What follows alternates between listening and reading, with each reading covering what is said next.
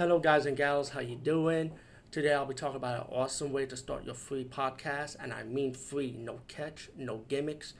It's totally free, easy to edit, easy to record, and easy to promote and monetize your podcast.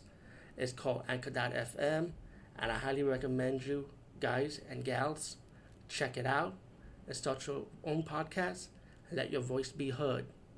And also, don't forget to listen to Wild Dork Podcast and tell them that I sent you and that you have it from me. So you get more people to join Anchor.fm. You will not be disappointed because they will also put your podcast in other platforms and then make it very, very much easier for you. Have a great day, everybody. All right. T- today's movie I'll be talking about is Hush. Yes, Hush is about a deaf girl, and um, it's pretty much she have to survive against a killer in a, in a house.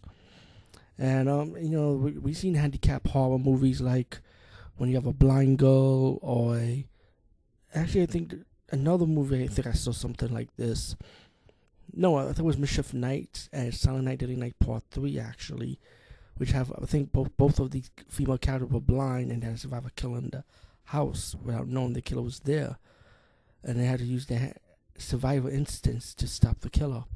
And this movie is one of those type of things, you know, it's like you have a deaf girl, like I said, she's in a house alone, she has survived this killer, and and there's one killer like he's gonna hunt her. And I'm not gonna spoil too much, but um, I can tell you one thing.